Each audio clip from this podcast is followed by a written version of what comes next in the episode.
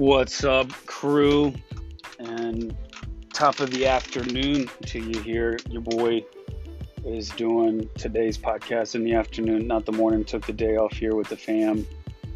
And wanted to share an insight with you from a recent experience that I had that I think not only I know added value to my life, but I'm hoping will do the same for you and can be immediately implemented.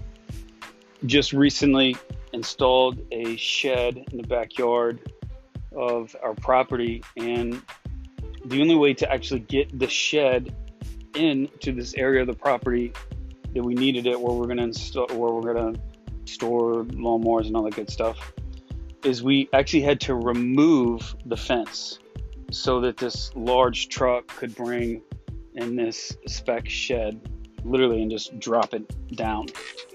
And as I was watching and removing here the fence, it occurred to me that in order to accomplish a goal, to experience a new normal, to show up in different ways, or to install a shed, you can only do it by way of removal of things that were there, so that things that weren't there can now actually survive and even thrive.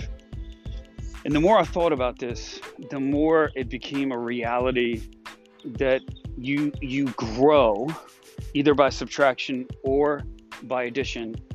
And I find oftentimes it's more by subtraction than it is by way of addition. And it reminded me, Michelangelo said when he was sculpting the statue of David, he said, "I just chipped away until the real David emerged."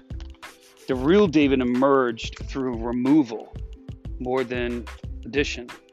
When you think about a spaceship that gets launched into space, once it gets to a certain height, it knows it's been designed that it has to remove unnecessary weight in order to really reach the destination. And so it sheds that weight in order to get to the moon.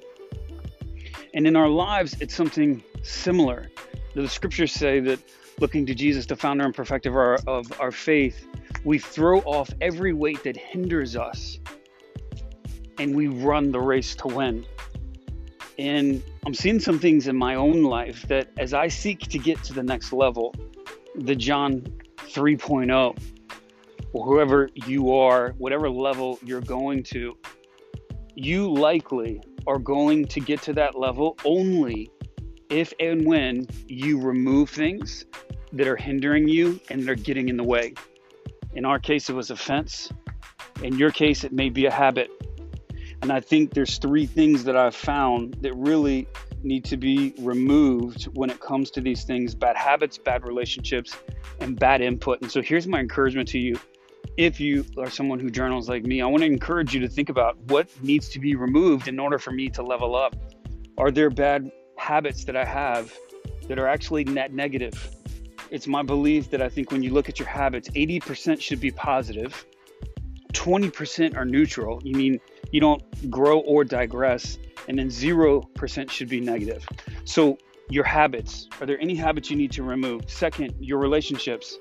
The scriptures are so clear. Bad company corrupts good character. John Wooden said one of my favorite quotes, "Show me your friends and I'll show you your future." Some of y'all know that the relationships that you have in your life are actually hindering you, slowing you down, and even pulling you back. And some need to think about getting a new crew or eliminating some of the crew members that you have. It may be time to get that new squad. And then third, bad inputs. What you put in your mind, what you put in your body, what you listen to, what you read, what you spend time viewing, what you spend time doing. What are you putting in that now is getting overflow or carried out? And so here's the question I want to leave you with today. What is it that you need to remove so that you become the person and produce the things that you need to produce? What do you need to remove? That's all I got for you today. Peace out.